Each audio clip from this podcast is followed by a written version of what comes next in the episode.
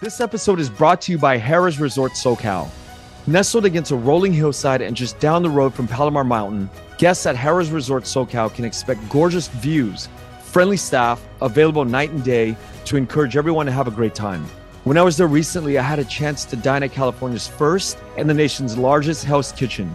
And it's true, the beef Wellington and sticky toffee dessert are great. The restaurant is inspired by the hit TV show and features a menu approved by the Michelin star celebrity chef Gordon Ramsay himself. Hope to see you all at Harrah's Resort SoCal in 2024.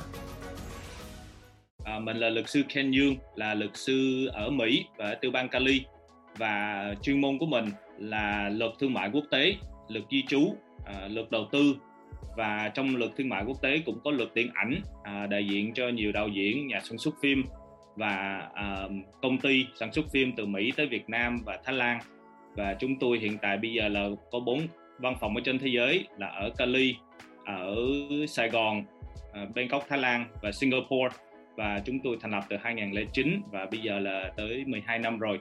Rất là vui được cơ hội có thể uh, nói chuyện với với anh Kenneth và trong cái podcast hôm nay.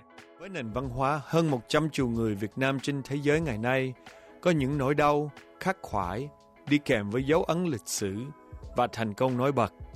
Tham gia cùng Kenneth để giới thiệu người Việt Nam từ khắp nơi trên thế giới. Làm một người Việt Nam có ý nghĩa với luật sư những ngày nay lúc này như thế nào? Dạ, yeah, cảm ơn anh. À, vì có thể là đã thay đổi rồi, là từ nhỏ là mình uh, sanh ở Việt Nam, tuy nhiên là 3 tuổi là đi qua Mỹ. Thì sống từ nhỏ tới lớn ở cộng đồng Việt Nam ở uh, quận Cam, uh, Santa Ana, rồi Westminster, rồi sau này thì ờ, Fountain Valley, rồi đi học ờ, ở trường. Thì có thể là cái người Việt Nam là gì có thể thay đổi qua nhiều cái thế kỷ. Bây giờ là mình cũng 40 tuổi rồi. Thì mình thấy là hồi nhỏ là mình không có muốn làm người Việt Nam. Thì mình nói thật là như vậy vì uh, cộng đồng Việt Nam ở bên uh, quận Cam rất là phức tạp thời uh, 80 90 rồi uh, sau đó mình đi tới UCLA mình học thì mình mới xa quận Cam mình mới thấy là có nhiều người dân tộc khác nhau thì mình mới thấy ủa mình muốn làm người Việt Nam lắm mình muốn quay về cái hướng Việt Nam và và cái gốc Việt Nam của mình thì từ đó mình bắt đầu học tiếng Việt. Thì à, uh, 2003 là mình về Việt Nam lần đầu tiên thì mình thấy là cái thay đổi về cái suy nghĩ và cái tư duy của mình để làm người Việt Nam là gì không phải là chỉ ngôn ngữ. Vì nước Việt Nam đã thay đổi từ 75 tới bây giờ rất là nhiều và cái người Việt Nam sống hiện đại hơn hồi xưa thì bắt đầu rồi sau đó mình 2015 là mình chính thức về Việt Nam để vận hành công ty ở đây. Thì mình nghĩ là thì mình học tiếng Việt từ 19 tuổi. Mình uh, sanh ở Việt Nam mình là người Việt Nam mình ăn đồ ăn Việt Nam. Tuy nhiên 2015 về đây rồi thay đổi hoàn toàn luôn vì cuộc sống ở đây rất là uh, hiện đại modernized. Thì uh, bây giờ mình nghĩ là mình là đúng là cái vai Việt kiều đó là nửa Việt Nam nửa Mỹ và một phần uh, là công dân quốc tế. Vì uh, Ken cũng có cơ hội để đi nhiều nơi trên thế giới thì vì vậy mình có thể nói là mình là người Việt Nam cho thế giới và mình là công dân Mỹ.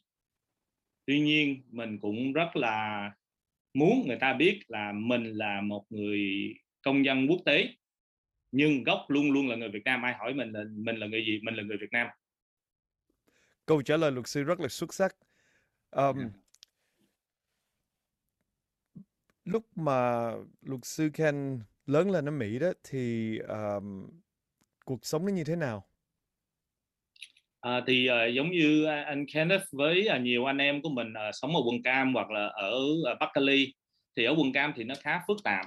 Thì Ken qua Mỹ hồi 1983 và cũng Camp Pendleton thì câu chuyện đó thì chắc cũng không có cần phải kể lại. Nhưng mà vài cái điểm nhấn mạnh về cái cuộc sống là từ 83 tới khoảng chừng 99 là thời gian cấp 1, cấp 2 và cấp 3 thì là mình uh, thấy là ở quận cam nó khá phức tạp. Thì anh không biết anh nhớ là cái three strikes rule. Thì quy định là hồi 80 và 90 đó là cộng đồng Việt Nam mình cũng khá phức tạp.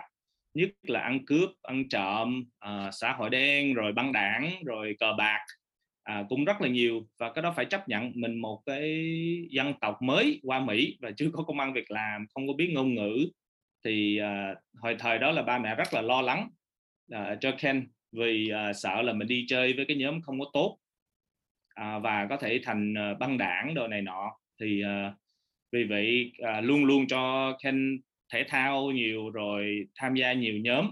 Thì Ken đánh từ bóng rổ tới tennis tới bóng truyền tới uh, football môn gì cũng chơi hết thì là mình đi học xong thì cũng uh, điểm cũng rất là tốt uh, can uh, finish uh, tốt nghiệp uh, cấp 3 là là top uh, 10% ở trường. Uh, thì và cũng thể thao được uh, uh, scholar athlete thì là thể thao và và môn học thì cũng rất là tốt. Vì vậy uh, được uh, vô học ở UCLA uh, hồi đi đại học. Uh, thì uh, cái cái thời gian ở quận Cam tới 18 tuổi đó thì mình thấy là nó phức tạp là như vậy tuy nhiên uh, mình học được rất là nhiều về cái văn hóa người Việt Nam. Uh, ở Westminster, uh, Fountain Valley, Garden Grove, Santa Ana rồi vì vậy uh, mình mới nghĩ là ngôn ngữ của mình nó tốt hơn. Vì cơ bản à, mình học tiếng Việt rồi học ở nhà. Tuy nhiên về mấy cái từ sau này về kinh tế về thương mại về luật thì mình phải học. Vì uh, ba mẹ của mình cũng không có cơ hội đi học nhiều. Uh, lớp 2 và lớp 3 ở Việt Nam uh, trong cái thời chiến tranh wow. uh, ở Việt Nam yeah. Dạ. hồi đó luật sư uh, tốt nghiệp xong UCLA thì đi học trường luật xong đó thì có ý định về Việt Nam làm việc ngay không? À, dạ thì uh, nói thật với anh đó là mình hồi đi học uh, đại học á thì là mình muốn đi học luật à, nhưng à, tại vì trong nguyên gia đình của mình toàn gia đình của mình chưa bao giờ ai đi cao học hết à, anh của mình là người đầu tiên đi đại học rồi UCLA rồi mình đi theo hướng của ảnh mình đi học UCLA luôn. Rồi à, ảnh không có đi cao học không ảnh không có học thạc sĩ hoặc là tiến sĩ. Thì và Ken nói thật là hồi đó không có quen một người nào đi học luật hết. Toàn mẹ gia đình bạn bè không có biết người nào đi học luật hết. Và cộng đồng Việt Nam của mình hồi hồi Ken đi học luật là năm 2005 là rất là ít. À, người người Việt Nam là làm ngành luật. Vì vậy à, cũng khó để quyết định đi học luật à, nhưng à, tại đó cái quyết tâm à, mình muốn phát triển kiến thức rồi mình muốn bảo vệ và đem lại công lý cho rất là nhiều người và cho nhiều um, người Việt Nam mà không có tiếng nói. Trong đó là cũng có gia đình của mình hồi họ bị ăn cướp à, và họ không có thể báo với cảnh sát vì họ không có biết. Và họ sợ là nếu cảnh sát biết thì họ sẽ nghĩ uh, nghĩ xấu về mình hay gì đó. Thì thì uh, vài cái điều xảy ra hồi khen trẻ thì khen vì muốn đem lại cái sự công bằng uh, thì mình nói là justice là công lý. Thì vì vậy mới quyết định là đi học luật. À, và mình hứa với mẹ luôn là mình uh, nếu mình học được luật đó, thì mình sẽ uh, tốt nghiệp. Thì bây giờ mình nhìn lại um, rất là ít người Việt Nam đi học luật. À, tuy nhiên mình có thể nhìn mình thấy nhiều nhưng mà hết nước Mỹ luôn à, dưới 2.000 người là luật sư Việt Nam. Yeah. à, nhưng mà cái nghề đó là cái nghề nghề đam mê của mình. À, và bây giờ mình nhìn lại là đem lại rất là nhiều lợi ích cho mình trong cái cuộc sống của mình ngay bây giờ nhất là đang ở Việt Nam. Bây giờ Ken muốn hỏi là luật sư Ken đó lúc mà về lần đầu tiên học xong rồi về lần đầu tiên mà để chơi hay là để hoạt động làm việc thì trong cái tư tưởng mà luật sư thấy uh, cái công việc mà cái ngành luật á thì nó có rõ ràng để mà tiến tới không hay là nó rất là nhiều cái thử thách hay là cái những cái cách suy nghĩ nó không được uh, rõ ràng? À, thì một cái điều mình nói là ở Mỹ là một à, rừng luật là rất là nhiều luật.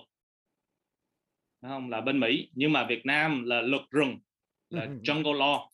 Thì mình đánh ngược lại thì Ken học từ hệ thống Mỹ là rất là nhiều bộ luật hình sự uh, dân sự là tố tụng rồi pháp lý rất là nhiều. Vì vậy uh, cái, uh, cái luật nó rất là rõ và hệ thống cũng hai cái khác nhau. Thì bên Mỹ là mình là common law là nó theo precedent và Việt Nam thì nó là civil law như của Pháp. Uh, francophone thì uh, theo là statutes. Thì cái hai cái bộ luật nó khác nhau rất là nhiều. Và nói thật với với anh anh Kenneth là quy định của luật Việt Nam bây giờ cũng thay đổi rất là nhiều tùy theo cái bộ luật nào. Nếu cái luật nó liên quan tới hôn nhân gia đình hình sự uh, bất động sản thì là nó theo cái French uh, system. Nhưng chừng nào mình nhìn về luật thương mại quốc tế về luật thuế luật lao động thì theo tiêu chuẩn quốc tế vì Việt Nam cũng đã tham gia uh, bilateral trade agreement giữa Hoa Kỳ Việt Nam từ 2001 và tham gia WTO World Trade Organization 2007 à, và 2015 là tham gia CPTPP à, 17 là tham gia ASEAN uh, Free Trade Agreement của uh, nước Đông Nam Á. Và sắp tới là hy vọng là à, oh, uh, tham gia RCEP là Regional Comprehensive Economic Partnership. Thì giữa hết mấy cái hiệp định đó là làm cho thương mại ở Việt Nam uh, thành uh, quốc tế quá hơn. Vì vậy phải theo quy định của quốc tế từ ngân hàng tới uh, Incoterms thì uh, từ đó là từ từ uh, sẽ nó minh bạch rõ ràng và uh, uh, dễ dễ hiểu và áp dụng hơn hồi xưa. Và mình cũng công nhận là Ken trước khi lần đầu tiên về Việt Nam là 2003 và uh, bắt đầu hành nghề làm việc ở đây đó là 2013 thì mình thấy cái luật đã thay đổi rất là nhiều. Tuy nhiên nó sẽ không có rõ ràng như là ở bên Mỹ hoặc là mấy cái nước common law vì mục đích là nó phải có một chút sơ hở và một chút mờ uh, mới có thể là hai bên cãi với nhau được. Tại hai người đọc một cái bộ luật có thể là giải thích và interpret nó khác nhau. À, vì vậy cái đó là vấn đề của civil law system cái hệ thống civil law cho nhiều nước trên thế giới không phải là chỉ Việt Nam thôi. Bây giờ mình phân tích cái vấn đề hồi nãy là luật sư nói là uh, precedent với lại statute hai cái đó uh, luật sư có thể giải thích uh, nó nó khác nhau như thế nào không? Dạ, yeah. thì uh, president nó theo một cái vụ việc giống như một cái case uh, thì mình nói là sơ thẩm là trial court xong rồi nó lên tới phúc thẩm là uh, appeals court rồi sau tới tối tối cao là supreme court thì một cái vụ việc nó được giải quyết thì nó sẽ set cái precedent giống như là trong cái vụ việc này là hai chiếc xe đụng nhau thì một xe là lỗi thì lần sau đó nếu đụng y hệt như vậy thì mình có thể dùng cái luật cũ và cái giải quyết của thẩm phán cũ để có thể giải quyết được cái tương lai. Ngược lại statutes là cái luật nó nói là nếu xe A đụng xe B trong thời gian xe B quẹo trái thì lần này thẩm phán quyết là uh, bên A thắng lần kia quyết B thắng lần kia quyết A thắng thì cái đó nó không có uh, ảnh hưởng về cái áp dụng của cái luật. Nó theo cái bộ luật thôi không phải là cái giải quyết đó vì vị khinh mới nói là giống như bộ luật của Việt Nam rất là mỏng. Chỉ nhiêu từ thôi xe A đụng xe B trừ xe B quẹo trái là lỗi của xe A. Nhưng mà tại sao tòa có thể quyết định là qua bên B thắng được? Thì cái đó nó theo cái cái statute và ba người luật sư sẽ giải thích cái điểm đó ba lần khác nhau. Ừ. và thẩm phán có thể quyết định ba lần khác nhau có trên khi... dựa trên một cái bộ luật đó có khi nào là hai cái hệ thống nó nó phối hợp với nhau để ra một cái quyết định hoàn toàn khác không? Dạ chắc chắn có, chắc chắn có. Uh, tuy nhiên um, chừng nào mình soạn hợp đồng á, đại khái là luật sư thương mại, khen không phải luật sư tranh tụng.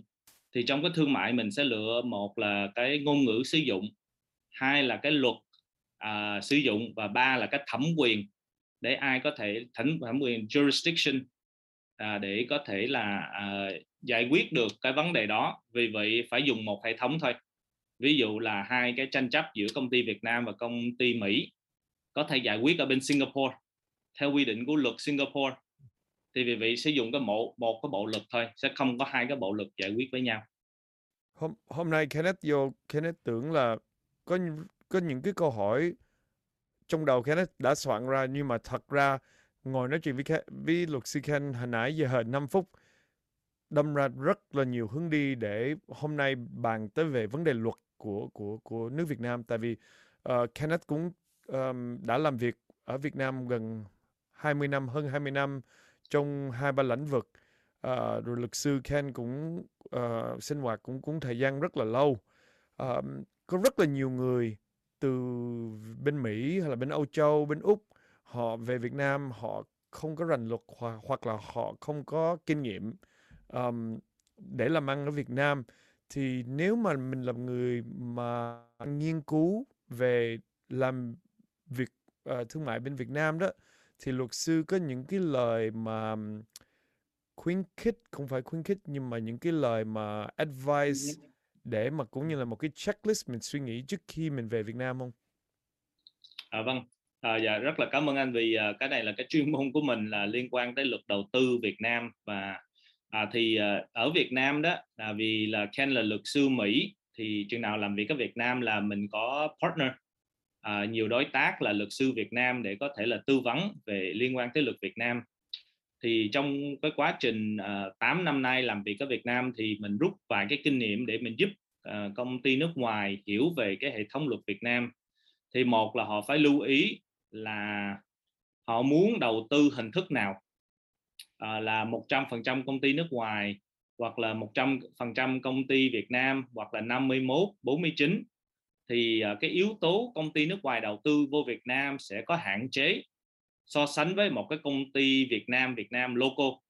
Thì à, trong tình trạng à, nhiều năm vừa qua là công ty sẽ dùng à, một đối tác Việt Nam để hợp tác và có nhiều cái lĩnh vực thì một cái lĩnh vực uh, có thể mình nhắc là lĩnh vực điện ảnh và sản xuất phim. Uh, ở Việt Nam vì cái uh, cái nhóm Việt kiều của mình về Việt Nam rất là nhiều để uh, sản xuất phim rồi uh, tham gia về điện ảnh rồi truyền hình. Thì uh, một cái ngành đó nó liên quan tới uh, cục uh, quản lý văn hóa và điện ảnh. Thì phải có cái giấy phép riêng và uh, giấy phép con vì vậy họ không có cho người nước ngoài đứng phần lớn ở trong cái công ty Việt Nam. Thì cái đó ảnh hưởng rất là nhiều về uh, người nước ngoài đầu tư vào. Thì trước mắt là mình phải hiểu là cái mô hình nào mình sẽ đầu tư. Hai nữa là cái lĩnh vực mình muốn kinh doanh là trong lĩnh vực gì? Và nó rất là ngược lại ở nước Mỹ, nước Úc và Canada. Là chừng nào mình thành lập công ty mình có thể là kinh doanh lĩnh vực nào cũng được hết. Uh, ngoài trừ nó vi phạm uh, luật ở đây là nó theo cái xưa của kêu là doctrine of ultra virus nghĩa là mình phải ra cái lĩnh vực của mình và mình không có thể làm ngoài ra lĩnh vực của mình. Dạ yeah, là như vậy. Thì ví dụ là anh sản xuất phim rồi anh phân phối phim rồi anh uh, uh, chiếu phim rồi anh quay ở Việt Nam quay nước ngoài cái đó là mỗi cái là lĩnh vực. Anh phải xin phép riêng để anh có thể là làm lĩnh vực đó. Rồi sau đó nếu anh muốn làm uh, anh muốn bán phim của anh ra nước ngoài anh muốn xuất khẩu. Thì cái đó là anh qua cái phần mua bán rồi. Thì mỗi cái lĩnh vực nó phải đi theo rất là kỹ. À, sau đó thì mấy khách cũng phải lưu ý vài điều ở Việt Nam. À, một là về ngân hàng. Mình phải hiểu biết về cái hệ thống ngân hàng chuyển tiền vô chuyển tiền ra thì nó cũng rất là uh, khác hơn uh, nước Mỹ chắc chắn luôn à, là chuyển tiền tự do. Ở Việt Nam là muốn chuyển tiền vào thì nó rất là dễ mà chuyển tiền ra nó rất là khó. Thì mình phải lưu ý về thủ tục giấy tờ uh, rõ ràng. À, cuối cùng là về lao động. À, công ty nào muốn thành công cũng phải có lao động hết. Và một cái lợi thế lý do tại sao họ về Việt Nam để họ mở công ty nhất là nhà máy vì uh, gia công nó cũng còn rẻ. Ờ, và nguyên liệu cũng có nhiều ở Việt Nam thì có thể là giảm được chi phí sản xuất của mình. À, vì vậy họ phải biết rất là rõ về luật lao động Việt Nam.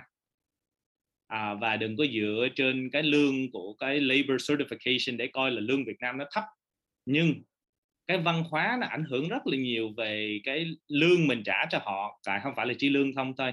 Thì nhiều người không để ý là cái lương tháng 13 không rồi hai nữa là anh phải bảo hiểm xã hội. À, rồi anh phải có bonus thêm nữa rồi anh phải chuyến đi chơi rồi được, phải được có sư, ăn uống. luật sư giải thích cái lương tháng 13 uh, nghe uh, cho, cho vui được không? Dạ yeah. thì uh, mình uh, cũng phải nhớ là cái tết là mỗi năm là tết là không có làm việc uh, khoảng chừng 2 tuần nếu là uh, công ty chính phủ. Nhưng mà công ty cá nhân đó từ 3 tới 4 tuần. Nghĩa gì là mình phải trả lương tháng đó và thường để uh, tổ chức Tết uh, thì mình phải cho họ thêm tiền là cái lương 13 để cho họ hưởng thụ Tết uh, ở ở quê của họ. Uh, thì gia đình là thành cái văn hóa nhưng mà nó thành một cái ngược lại cũng khá thú vị là nhiều người uh, công nhân làm việc cho nhà máy sau khi Tết họ không có quay về làm nữa họ đi về quê họ không có quay về vì vậy là trả cái lương 13 là sau khi họ quay về mới trả cái lương tháng 13 à, xưa là đó cái văn hóa ảnh hưởng về cái kinh doanh. Hồi xưa Kenneth về lần đầu tiên uh, nghe cái cái lương tháng 13 cái táo quá hả?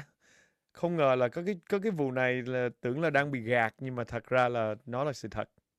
Như thật yeah. thì mình hiểu cái văn hóa nó sẽ giúp mình để hiểu uh, cái luật mà nó nêu ra uh, cho người thì cái đó hội khanh vệ cũng như vậy uh, cũng cũng không có hiểu hết cái quy định này và mình nghĩ là wow tại sao liệt kê là lương trung bình có 500 đô một tháng? Nhưng mà bây giờ sau khi kinh doanh lâu ở đây thì mình trả ít nhất là 750 đô tới 1.000 đô thì nó nó cũng khá nhiều uh, so sánh với cái suy nghĩ. À, rồi liên quan tới vài cái việc về luật lao động à, và mình cũng không có thể kể trong cái chương trình này. À, luật sư giờ hỏi về cái vấn đề mà mỗi cái từng cái kêu bằng mỗi cái uh, ngành luật á nó rất là hẹp hòi thì yeah. Dạ. cái đó có ảnh hưởng về cái vấn đề mà phát triển của một cái um, industry thí dụ ngành phim thì có cái có cái hướng này và hướng này và hướng này nó rất là hẹp hòi thì cái vấn đề mà phát triển trong cái ngành đó nó không có được phát triển mạnh như là bên Mỹ là tại vì họ có một cái tổng quát một cái luật tổng quát thì mình muốn làm sao mình làm miễn là được có vi phạm trong cái luật ờ, tổng quát của họ thì mỗi lần mà mình muốn phân phối phim hoặc là mình muốn làm ra phim á thì hai cái đó nó nó phải xin giấy phép khác thì cái đó có ảnh hưởng tới cái um, sức mạnh của cái độ phát triển của của cái ngành phim hoặc là ngành uh, uh, những cái ngành khác không? Dạ, yeah. thì thì um, nếu mình suy nghĩ về uh, nói chung á về cái lý thuyết của uh, chính trị ở Việt Nam thì là họ là bảo vệ thông tin là một hai nữa là bảo vệ uh, cái sự uh, rà soát cái tài chính và ngân hàng ở Việt Nam. Và ba nữa là về liên quan tới chính trị là mình không có thể là nói gì ảnh hưởng về chính trị Việt Nam thì vì vậy uh, vài cái điều sẽ ảnh hưởng nhất là ngành điện ảnh vì ngành điện ảnh là có khả năng để mình kể câu chuyện và để xuất khẩu điện ảnh nó rất là dễ. Mình bỏ trên kênh này kênh kia là có thể đi được. Vì vậy cái nội dung á, trên hết cái kênh luôn từ TV tới radio tới phim là nội dung uh, mạng luật mạng xã hội cũng như vậy. Nội dung mình chia sẻ ra là nó cực kỳ quan trọng và được uh, bị kiểm soát à, vì freedom of speech là nó không có thoải mái ở Việt Nam. À, giống như ở nước Mỹ. À, cái đó là ảnh hưởng rất là nhiều về cái ngành điện ảnh nói nói uh, nói riêng.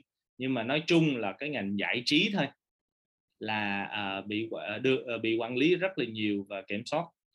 Uh, qua cục điện ảnh cục đại trí uh, thể thao văn hóa mà những cái kiểm soát đó từ từ có thay đổi không? Hay là nó cứ càng ngày nó cứ càng giữ yên tại chỗ? Ờ, à, nó thật là trong nhiều năm vừa qua đó thì cũng có nhiều cái uh, anh chị em trong ngành điện ảnh họ cũng đã thấy rồi. Uh, từ mấy cái cảnh uh, đồng tính là hồi xưa không có có cái điều đó. Uh, hai nữa là về uh, cái nội dung họ có thể chia sẻ được họ đùa uh, sử dụng công an trong phim rồi có đánh lộn và mấy cái phim hành động và cái nơi họ có thể quay được là cũng đã phát triển rồi. Thì mình thấy cái ngành điện ảnh và cái giải trí và cái uh, hài hước á, có thể là đùa uh, và chọc uh, về ở Việt Nam thì cái nội dung đó đã cởi mở hơn hồi xưa và có thể là uh, từ từ sẽ tiếp tục phát triển. Và theo mình uh, đọc và qua làm việc uh, đại diện luật sư cho East Films á, thì uh, là mình cũng có thấy là MPAA Motion Picture Association of America cũng đã tới Việt Nam rồi cũng đã nói chuyện với cục điện ảnh Việt Nam. À, rồi để chia sẻ với họ và họ cũng hỏi vài cái câu hỏi. Họ hỏi là sao ngành điện ảnh ở Mỹ nó nổi tiếng trên thế giới và quá thú vị? Và nội dung từ kịch bản tới nội dung tới quay góc đồ và bán được ờ, mấy trăm triệu mấy tỷ đô trên thế giới. Thì là MPA trả lời cho họ uh, là chúng tôi không có kiểm soát gì hết. Chúng tôi cho họ tự do từ nội dung tới cách quay. Chúng tôi không có góp nhiều ý quá vì cái sự sáng tạo là từ cái sự tự do thì cái đó mình cũng nghĩ là một cái bước tới để cho uh, cục điện ảnh quản lý và cách họ duyệt phim sẽ tốt hơn.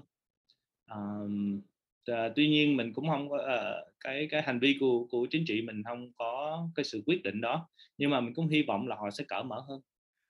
Có những cái development những cái um, việc nó xảy ra nó nó như cái MPAA về Việt Nam gặp được chính quyền rồi họ hỏi thăm nhau rồi họ làm việc với nhau cũng như là mới đây là Ken uh, Kenneth mới uh, phỏng vấn một um, một chị là uh, chị Thủy từ uh, President Thủy từ uh, Fulbright University rồi ừ. chị cũng kể chuyện là hồi xưa đó là 2005 đó là thủ tướng về uh, bên Harvard rồi ngồi nói chuyện với ông Larry Summer ừ. thì bàn về cái cách mà improve education của nước Việt Nam với cái bộ mà mà mà giáo dục thì làm sao mà làm cho các em phát triển trong cái lĩnh vực đại học? Thì họ trả lời rất là dễ dàng thì phải phải mở academic freedom. Phải mở ra.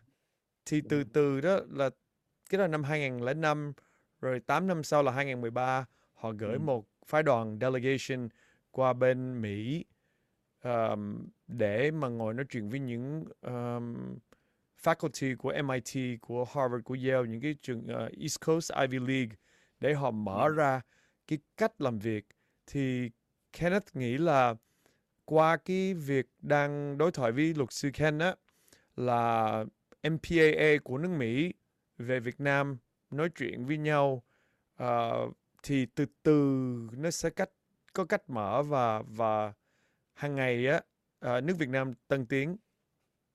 Vâng vâng. Dạ Ken đồng ý với với với anh Kenneth uh, cái quan điểm đó là có tiếp xúc. À, nhất là bây giờ các phần du lịch á là người Việt Nam bây giờ là có điều kiện có tài chính và có nhu cầu để đi khắp thế giới. À, tại uh, bên uh, công ty luật của mình là làm di trú uh, định cư Mỹ và châu Âu và du lịch và du học. Thì mình thấy cái nhu cầu á và cái người số lượng người Việt Nam đi qua Mỹ mỗi năm á, từ du học tới du lịch tới đầu tư tới phát triển và định cư thì từ cái tiếp xúc đó sẽ từ từ sẽ thay đổi cái tư duy. Và trong 15 năm nay khi làm di trú thì anh thấy nó thay đổi xu hướng rất là nhiều. Hồi xưa là họ đi và đi luôn không bao giờ quay về. Nhưng bây giờ là họ không muốn đi. Hoặc là họ muốn họ con của họ quay về. Dạ. yeah thì thì từ đó là cái thay đổi về tư duy về uh, mong muốn của thế hệ sau này và họ sẽ đem được nhiều cái ý tưởng đó cái, về Việt Nam. cái vấn đề mà người ta không muốn đi đó à, là những người mà ở Việt Nam mà họ không mong muốn không thiết mà phải rời Việt Nam là một cái điều rất là hay đúng không? Tất nhiên là cái cái nước Việt Nam là nó là một nơi mình muốn ở lại và nó vui và có một cái tương lai uh, chứ không cần mà mình có tiền là mình phải phải rời nước Việt Nam mà sống ở ngoài.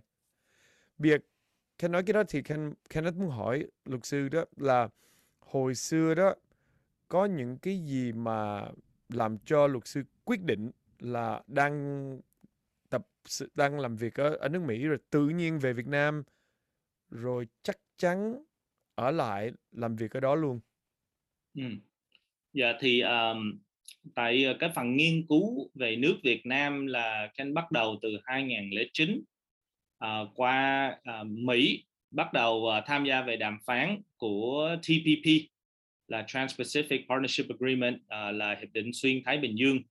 Thì uh, cũng lâu và Mỹ bắt đầu uh, đàm phán cái đó và chung với đó là mời Việt Nam vào luôn thì mình thấy là Mỹ cũng kéo Việt Nam vào và thương mại hai chiều ở ờ, Việt Nam Hoa Kỳ rất là tốt. À, trong mấy cái năm đó sau khi à, à, bình thường hóa 1995 thì uh, Ken thấy ok Việt Nam là xu hướng đang phát triển rất là tốt. Mà hồi đó thì cũng chưa có phải là ai đi du lịch nhiều hoặc là đi đầu tư nhiều. Cũng thời đó là người ta muốn rời khỏi Việt Nam thôi không bao giờ quay về.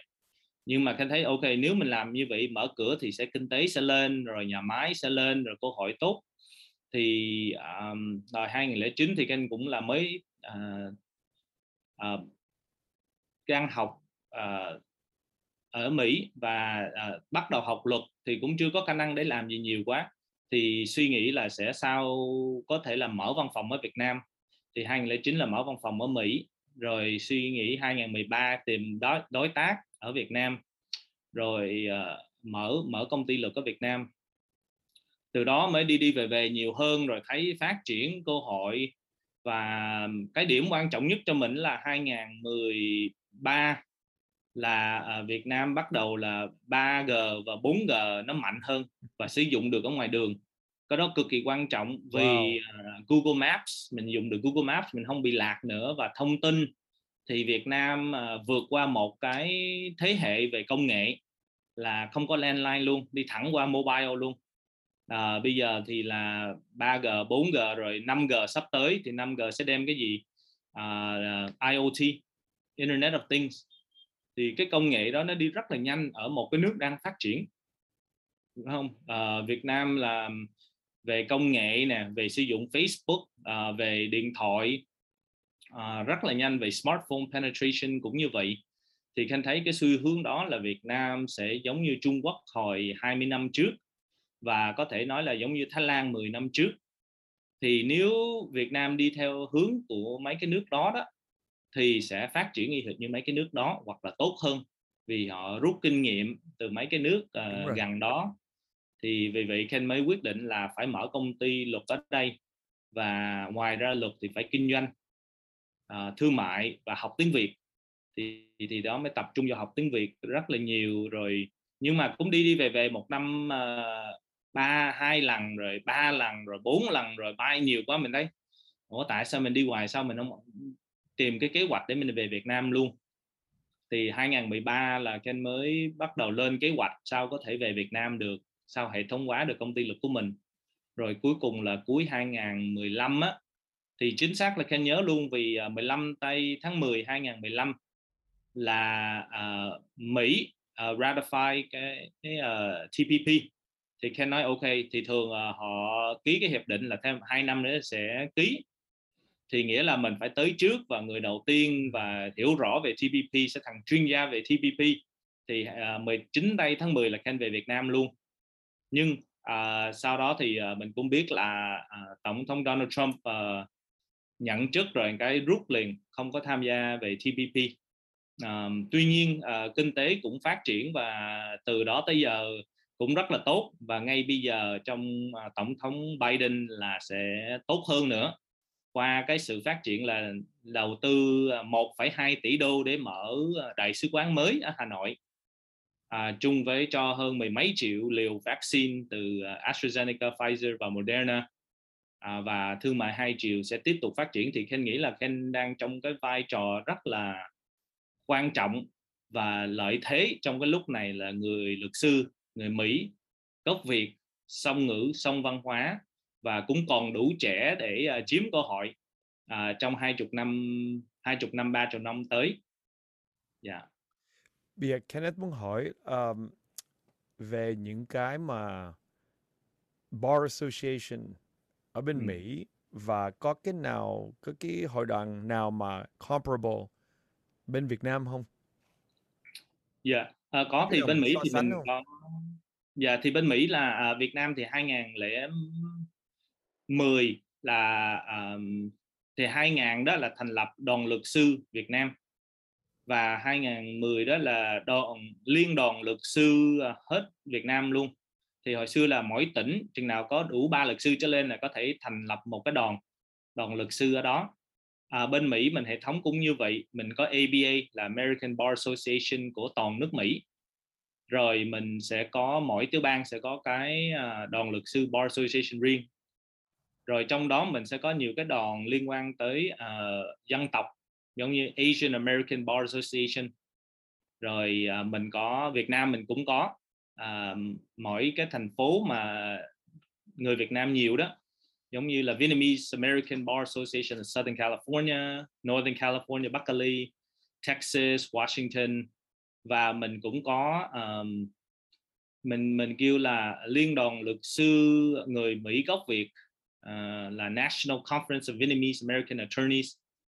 Uh, để mình uh, có thể làm việc. Và ABA của Mỹ đã về Việt Nam làm việc với liên đoàn luật sư Việt Nam rồi để bàn về cái sự uh, thay đổi so sánh về luật và có thể góp ý nhiều cái bộ luật uh, đạo đức luật sư á, legal ethics ở Việt Nam là uh, lấy từ uh, Mỹ Ừm. Áp dụng thì là việc khác, nhưng mà trên giấy tờ, trên cái cái viết đó là nó giống nhau.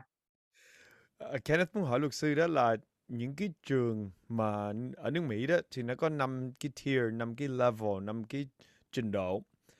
Dạ. Ờ, ở bên Việt Nam đó, ờ, những cái trường luật mà Sài Gòn hoặc là Hà Nội thì có những cái tiêu chuẩn hoặc là có những cái standard, ờ, như là nước Mỹ hông? Hay là mình, ờ, mình xuất phát từ một cái trường đại học, ờ, có danh tiếng thì nó sẽ có một cái địa vị trong xã hội và trong cái cách làm việc, ờ, trong ngành luật khác như là bên Mỹ hông?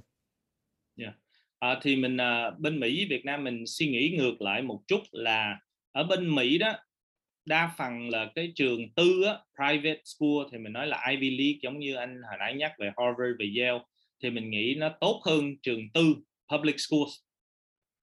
À, mà nói nói chung thôi, vì, UCLA cũng là trường public school rồi, à, nhiều cái trường rất là nổi tiếng là public. Nhưng ở Việt Nam đó là cái public school đúng là nó tốt hơn. Vì cái đầu ra ờ, đầu vào tuyển sinh viên rất là khó, như là Đại học Quốc gia Thành phố Hồ Chí Minh, Đại học Quốc gia Hà Nội, ờ, Đại học, ờ, Ngoại thương, rồi, Đại học Luật Thành phố Hồ Chí Minh thì mấy cái trường, trường công á, là họ tuyển rất là khó vì họ tài trợ rất là nhiều tiền cho sinh viên đi học, bởi vì họ tuyển rất là kỹ và cái phí để đi học nó rẻ hơn nhiều. Ờ, và tuy nhiên Ken cũng có nhiều, uh, luật sư làm việc cho mình và sinh viên là từ mấy cái trường, uh, trường tư như là Tôn Đức Thắng, uh, như Đại học, uh, Đại học, uh, uh, Mở, uh, Hoa Sen, um, vân vân, ờ, Văn Lang cũng có nhiều cái trường đại học đó là cũng có khoa luật và là trường tư và cái cách họ dạy nó khác hơn nhiều. Ờ, nhất là liên quan tới ngôn ngữ là tiếng Anh. Mấy cái trường tư, ờ, sinh viên tốt nghiệp từ mấy cái trường đó tiếng Anh họ tốt hơn nhiều, so sánh với, ờ, sinh viên học trường công. Nhưng mà còn cái vấn đề mà prestige mà của là trường công và trường tư đó thì nghe nghe luật sư nói là trường công thì nó cao hơn, nhưng mà còn thật ra là lúc mà đi làm việc á, thì họ có coi lại trong cái cái hồ sơ của mình, mình tốt nghiệp từ trường nào, như là những cái trường những cái người luật sư mà bên Mỹ đó thì mình tốt nghiệp, ờ, đại học nào thì nó rất là rõ ràng và nó có sự ảnh hưởng rất là nhiều trong cái cuộc đời và công việc làm của mình. Vâng, À, dạ đúng, à, chắc chắn là như vậy luôn. à, tại mình cũng tuyển nhiều người và mấy bạn bè cũng tuyển là tại ở đây là mấy cái ngành nó rất là rõ ràng, giống như Đại học Tài chính, à, Đại học Luật, Đại học Marketing, Đại học Bảo hiểm, à, à, Đại học, à, Sư phạm. Rất là rõ ràng là cái ngành mình nếu mình đi học mấy cái ngành đó mà mình học mấy cái trường đó có tiếng á, thì nó sẽ dễ hơn cho mình. À, Đại học Kinh tế, à, Đại học Kinh tế Luật. Thì mấy cái trường công á, giống như hệ thống đại học quốc gia như là UC của mình ở ở Cali đó là rất là nổi tiếng và tuyển từ đó thì mình, uh, thấy là trường cũng top hơn và họ cũng có rankings, giống như là top, uh, trường nào ở Việt Nam, top trên thế giới và Việt Nam cũng có 3 trường là top 150 trên thế giới. Trường nào? À, 3 thì trường. có trường Đại học Quốc gia, ờ, Thành phố Hồ Chí Minh, ờ, Đại học Quốc gia Hà Nội, ờ, Đại học Tôn Đức Thắng. Ừm. Là 3 cái trường, à, thì họ cũng lọt được vô top 150 trên thế giới. Rồi cũng có vài trường khác, RMIT của Úc. Yeah. Wow, trường À. RMIT có trường luật ở Việt Nam luôn hả? Ờ, no, RMIT thì hông có trường luật, thì cái đó là nói chung thôi. À. Rồi với Fulbright University cũng chưa có trường chưa có khoa luật. Yeah, để Nhưng họ mà hông hai có thể tuyển ờ, ờ, yeah. Mà hai cái trường RMIT với trường Fulbright là undergrad, nhưng mà hai cái trường đó rất là tốt hả? Vâng, đúng rồi. Ờ, thì, ờ, RMIT là cũng có uy tín rồi, thì nếu mình tuyển được nhân viên, nhất là mấy cái công ty quốc tế đó, ở Việt Nam thì họ thích tuyển từ RMIT vì tiếng Anh họ tốt. Và họ học tiêu chuẩn theo Úc. Ờ, Fulbright thì nói thật là ngay cái lúc này vì Fulbright còn quá mới, thì chưa có đủ sinh viên, ờ, cựu học sinh tốt nghiệp để mình có thể đánh giá được là cái kỹ năng của họ. Tuy nhiên thương hiệu thì có rồi, vì là. Fulbright là nổi tiếng, nhưng mà về thì anh cũng biết là cái thương hiệu là một việc, nhưng mà cái kỹ năng, hưm. làm việc của sinh viên cũng cực kỳ quan trọng cho một cái công ty. Kỹ năng sống, kỹ năng mềm, kiến thức rồi cách uh, xử lý công việc critical thinking vân vân thì nhiều cái kỹ năng mềm đó nó cũng cực kỳ quan trọng cho cái sự thành công của một sinh viên uh, tốt Ờ, nghiệp đại luật, luật sư có thể giải thích kỹ năng mềm á thì cái đó là tiếng tiếng Việt ờ, cái đó là dịch qua tiếng từ tiếng Anh ờ, Kenneth có cái, cái, cái cảm giác tại vì Kenneth lần đầu tiên nghe nhưng mà Kenneth nghĩa là soft skills right? Ờ, yes là ok đúng rồi ờ, soft skills yeah. ờ, luật sư ờ, giải thích cho Kenneth nghe là ờ, kỹ năng mềm nó như thế nào được không Dạ thì vài cái kỹ năng mềm uh, giống như là uh, mình nói là critical thinking khả năng để uh, uh, phân tích uh, suy nghĩ sâu vấn đề uh, về um, uh, thông điệp communication uh, với đồng nghiệp của mình với bạn bè của mình uh, mấy kỹ năng đó kỹ năng viết viết email uh, xưng hô làm sao rồi đánh dằn sao kiểm tra công việc của mình uh, rồi uh, về uh, quản lý bản thân mình quản lý thời gian của mình à, chịu trách nhiệm cho công việc của mình. Thì nhiều cái địa, kỹ năng mềm đó là mình không có học ở ở ở Việt Nam. Ở đại học vì ừ. vậy mấy sinh viên tốt nghiệp ở Việt Nam một vấn đề lớn nhất của họ là họ không biết làm sao tiếp xúc. Thì họ không có ý xấu và họ không có phải là họ làm biến hoặc là họ không có làm việc theo cái cách muốn của công ty quốc tế. Nhưng cái văn hóa và cái cách dạy của họ nó khác hơn. Thì vì vậy nhiều lần mình là tuyển uh, nhân viên á mình thà tuyển một người mới tốt nghiệp đại học và bằng giấy trắng để mình đào tạo còn hơn họ đi làm việc vài năm cho một cái công ty Việt Nam có cái thói quen rồi cái văn hóa Việt Nam thì họ à, một là không không có dám nói. À, nói thật à, mình cũng nhiều khách Việt Nam thì không phải là nói xấu nhưng mà nhiều à, lãnh đạo ở Việt Nam quản lý á, họ chửi và la nhân viên luôn. À, thì cái đó là cái cái văn hóa lãnh đạo à, và văn hóa công ty ở Mỹ và Việt Nam khác, Khác. rất là nhiều luôn nếu nếu anh Ken muốn nói sâu về đó Ken sẵn sàng chia sẻ và góp ý vì mình cũng có nói chuyện với nhiều bạn trong cái ngành này giống như là Sharklin rồi uh, Kevin Yee uh, làm ở Apple rồi mấy anh em làm cho mấy công ty lớn Salesforce uh, Vina Capital thì cái văn hóa lãnh đạo nó cực kỳ khác mà họ nghĩ là người Việt kiều sẽ giúp được cái phần đó à, nhưng mà cái ngôn ngữ là một việc thôi cái văn hóa của công ty nó rất là khác. Tuy nhiên cái đó dẫn tới cái vấn đề là Việt kiều á có kinh nghiệm khoảng chừng 5 tới 10 năm ở nước Mỹ hoặc là nước phát triển á, Úc, Canada, châu Âu thì về đây là giá trị rất là cao. Vì họ có kỹ năng mềm đó. Nhưng mà Kenneth hỏi cái này nè cái kỹ năng mềm đó đó mà những người mà Việt kiều mà về mà làm việc như vậy đó thì họ có cái có cái cơ hội họ biểu diễn cái phần những cái cái cái đó đi the soft skills kỹ Dạ. năng mềm. Nhưng mà họ áp dụng với cái xã hội người Việt Nam mình đó nó có nó có giúp ích được cái công ty không? Nó có does it affect uh, the the flow the production flow? Nó có um, does it add to or nó làm cho công ty yếu đi. Tại vì cái cách suy nghĩ của một người mà có những cái suy suy nghĩ khác của cái xã hội đó đó đâm ra không có đi họp ờ, không có làm việc chung với nhau ờ, một cách dễ dàng là tại vì cái cách suy nghĩ của một người Việt kiều mà có những cái những cái cách suy nghĩ khác nó không có phù hợp với lại cái cái cái những người làm việc trong cái công ty đó của của nước Việt Nam thì thì mình phải chia ra hai cái văn hóa. À, sự thật là có ba cái văn hóa lận. Một là cái văn hóa của công ty đa quốc gia là multinational corporation Ừ. của nước phương Tây. Phương Tây mình tính là Mỹ châu Âu Úc Canada. Ok rồi công ty đa quốc gia nhưng mà là Á Châu là là phương Đông như là Nhật Bản Hàn Quốc Trung Quốc Singapore vô Việt Nam rồi cuối cùng mình nói là công ty Việt Nam Việt Nam. Thì nó tạo ra ba cái văn hóa và lãnh đạo nó khác nhau. Vì ví dụ uh, một cái công ty Mỹ đó là muốn làm ở Việt Nam một công ty châu Âu làm việc ở Việt Nam thì họ sẽ thường sẽ họ sẽ tuyển cái người nước ngoài về đây để quản lý. Tuy nhiên cái người đó không có biết tiếng Việt không có hiểu cái văn hóa người Việt Nam. Họ chỉ hiểu cái văn hóa và cái cách lãnh đạo của bên cái nước của họ. Họ về đây họ phải đi học cái văn hóa người Việt Nam tại là cho một cái người quản lý là có 10 người nhân viên Việt Nam. Tại uh, là như vậy thì cuối cùng là sao họ có thể được cái bridge cái gap đó là họ có người Việt Nam Việt kiều. Tiếng Anh tốt văn hóa đã làm việc kinh nghiệm rồi nhưng cũng biết tiếng Việt và cũng có một phần văn hóa Việt Nam thì họ sẽ đem hai cái đó là lãnh đạo cấp cao với uh, nhân viên để gần với nhau và họ người đứng chính giữa. Vì vậy họ cần cái khả năng để truyền đạt cái lời của nhân viên tới cho sếp. Cái đó rất là kỹ tại giữa sếp với nhân viên cái cái văn hóa nó rất là xa và nó nó khác biệt quá. Tuy nhiên người uh, phương đông á người hàn quốc và đài loan nè trung quốc nè singapore và nhật bản hiểu rất là rõ vì họ là người á châu.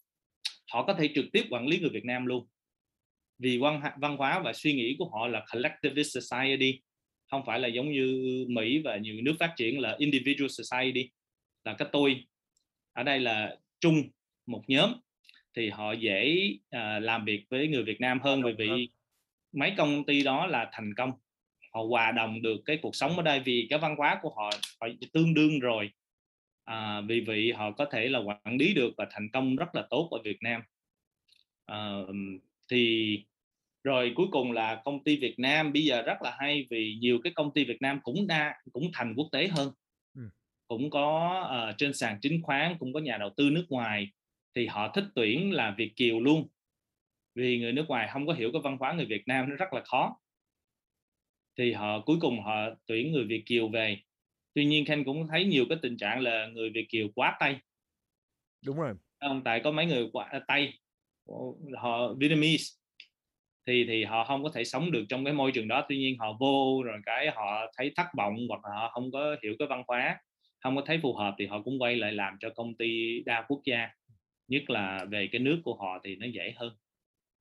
À, vì vậy nó rất là thú vị về cái cách uh, nhân sự và cái môi trường làm việc ở Việt Nam.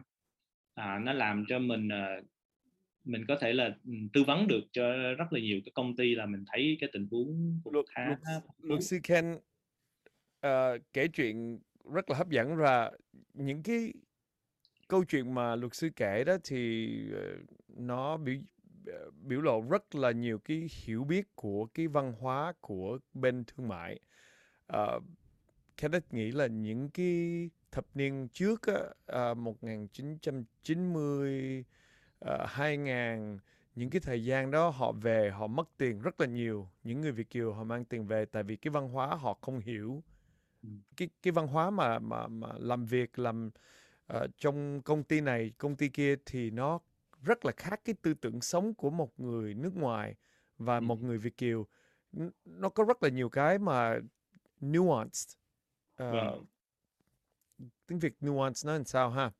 Um, chi tiết cái chi tiết cái chi tiết mà nó rất là mềm mại cái chi tiết mà những cái chi tiết đó mà mình không có hiểu được đó thì mình sẽ thất bại và mình sẽ bị mất tiền. Mà mình nghĩ là mình bị gạt nhưng mà thật ra đúng, không đúng. phải là bị gạt. Dạ dạ đúng rồi.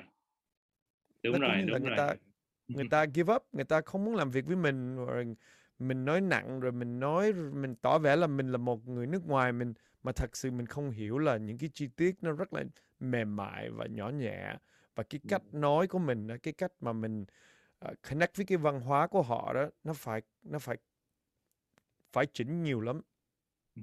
Vì vậy uh, thì cái quan sát của của anh Ken rất là chính xác và đúng là cái kinh nghiệm của anh. Thì là nhiều lần á cái người mà không biết tiếng Việt không phải người Việt Nam sẽ hiểu rõ hơn cái văn hóa người Việt Nam vì họ học rất là sâu. Có mấy anh luật sư á, à, giống như Fred Burke của Baker McKenzie nè anh Oliver Massman à, của à, công ty Dwayne Morris ở San Francisco với à, anh um, uh, Sesto Vecchi của Rusin and Vecchi. Họ là người Tây họ sống ở đây từ chín mươi mấy tiếng Việt cực kỳ rành luôn. Thông thạo tiếng Việt rồi đọc và viết về luật và phát biểu cho quốc hội luôn. Thì là Ken rất là nể mấy anh đó và mấy anh đó là thế hệ bây giờ là cũng sáu mươi mấy bảy chục tuổi rồi. Wow. mà mấy anh cực kỳ hiểu uh, về văn hóa cách sống của người, người Việt Nam mà cái sự thay đổi của nhiều thế hệ trong 30 năm vừa qua. Và họ hiểu hơn người Việt kiều mình. Vì người Việt kiều mình có rất là nhiều cái rào cản về cái suy nghĩ của mình. Mình là nghĩ cái là nó một nhưng mà sự thật nó khác hơn nhiều. Chừng nào mình bỏ cái tư duy đó thì mình mới sự thật mình mới học là người Việt Nam hiện tại bây giờ không phải là người Việt Nam hồi xưa. Chắc chắn, chắc chắn là khác, hoàn toàn là khác luôn. yeah.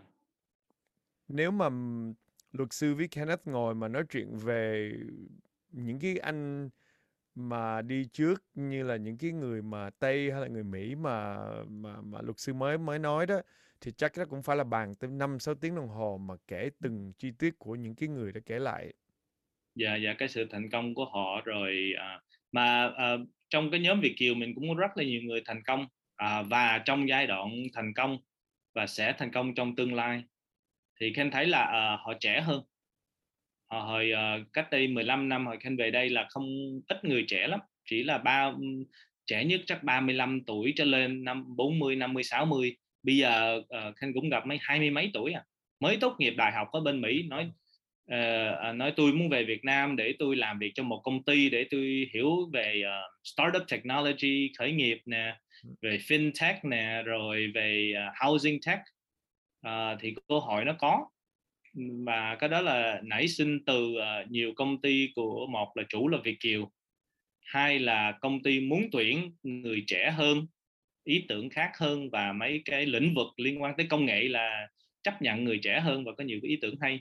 Thì bây giờ khanh thấy là trẻ bắt đầu hai mươi mấy tuổi là là suy nghĩ về Việt Nam rồi cũng cũng rất là hay và thú vị. Tuy nhiên mình cũng phải cân nhắc cho họ là không phải là giống như bên Mỹ họ đi ra đó làm công ăn việc làm rồi lên corporate ladder rồi à, không phải là như vậy mình phải hiểu rõ xác định cái cái mục tiêu của mình. Ở, ở Việt Nam là gì và mình sẽ ở bao lâu và mình muốn làm gì ở đây? Tại nó vui lắm nói thật là nó rất là vui. Ken tư vấn cho hơn mục đích của Ken là tư vấn cho khoảng chừng hai chục người uh, professionals uh, chuyên gia để có thể về Việt Nam để làm việc và kinh doanh và sống và lập gia đình có con rồi ở đây luôn á thì Ken giúp được cũng 6 người rồi.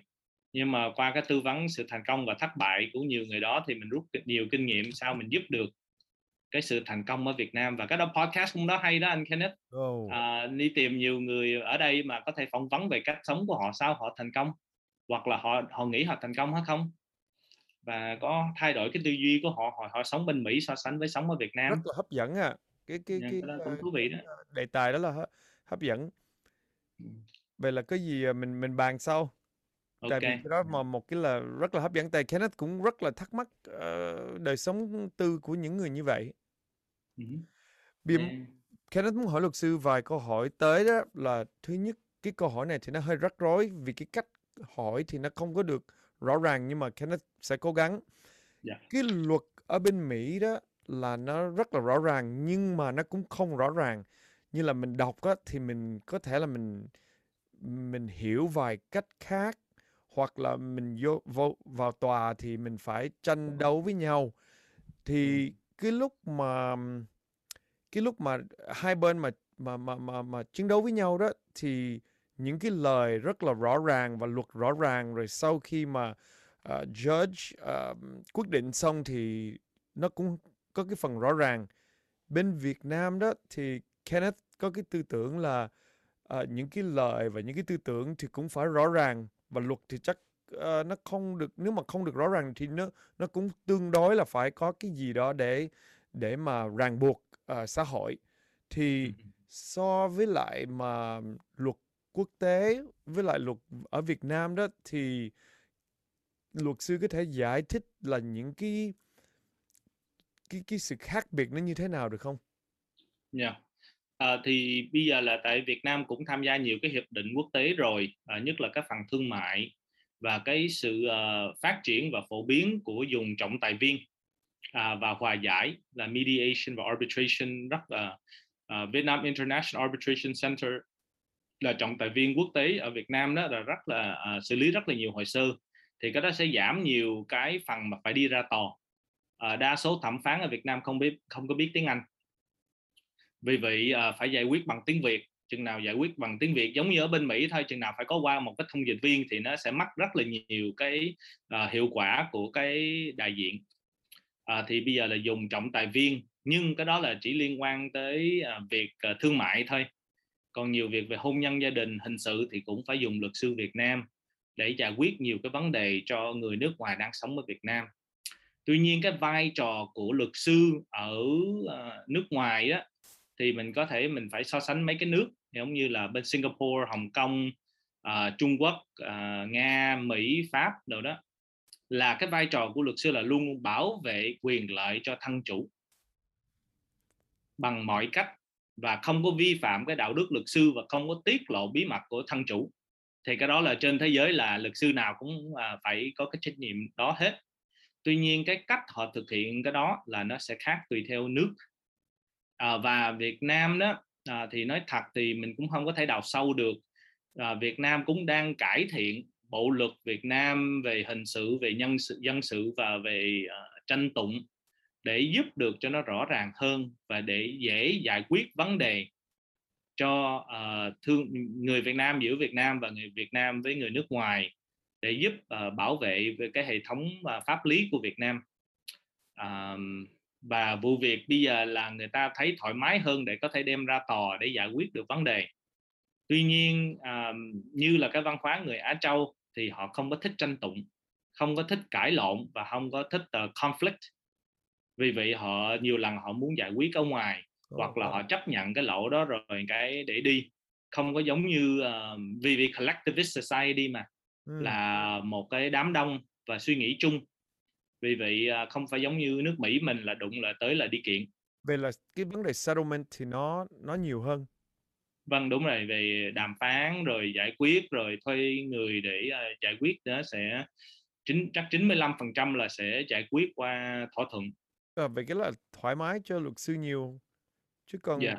nhưng mà nhưng mà nếu mà chiến đấu uh, ra tòa thì nó là nhiều thời gian cho luật sư thì tốt cho luật sư. Dạ không ở đây nó khác hơn ở bên Mỹ. À, bên Mỹ là tính theo giờ ở đây không phải là tính theo giờ. Thì cái đó một cái khác biệt rất là lớn. Mình nghĩ là nó kéo dài thời gian là sẽ kiếm thêm tiền. Uh-huh. nhưng mà đa số Việt Nam là vụ việc là nó tính theo flat fee à. là phí cố định hai nữa là phí thành công.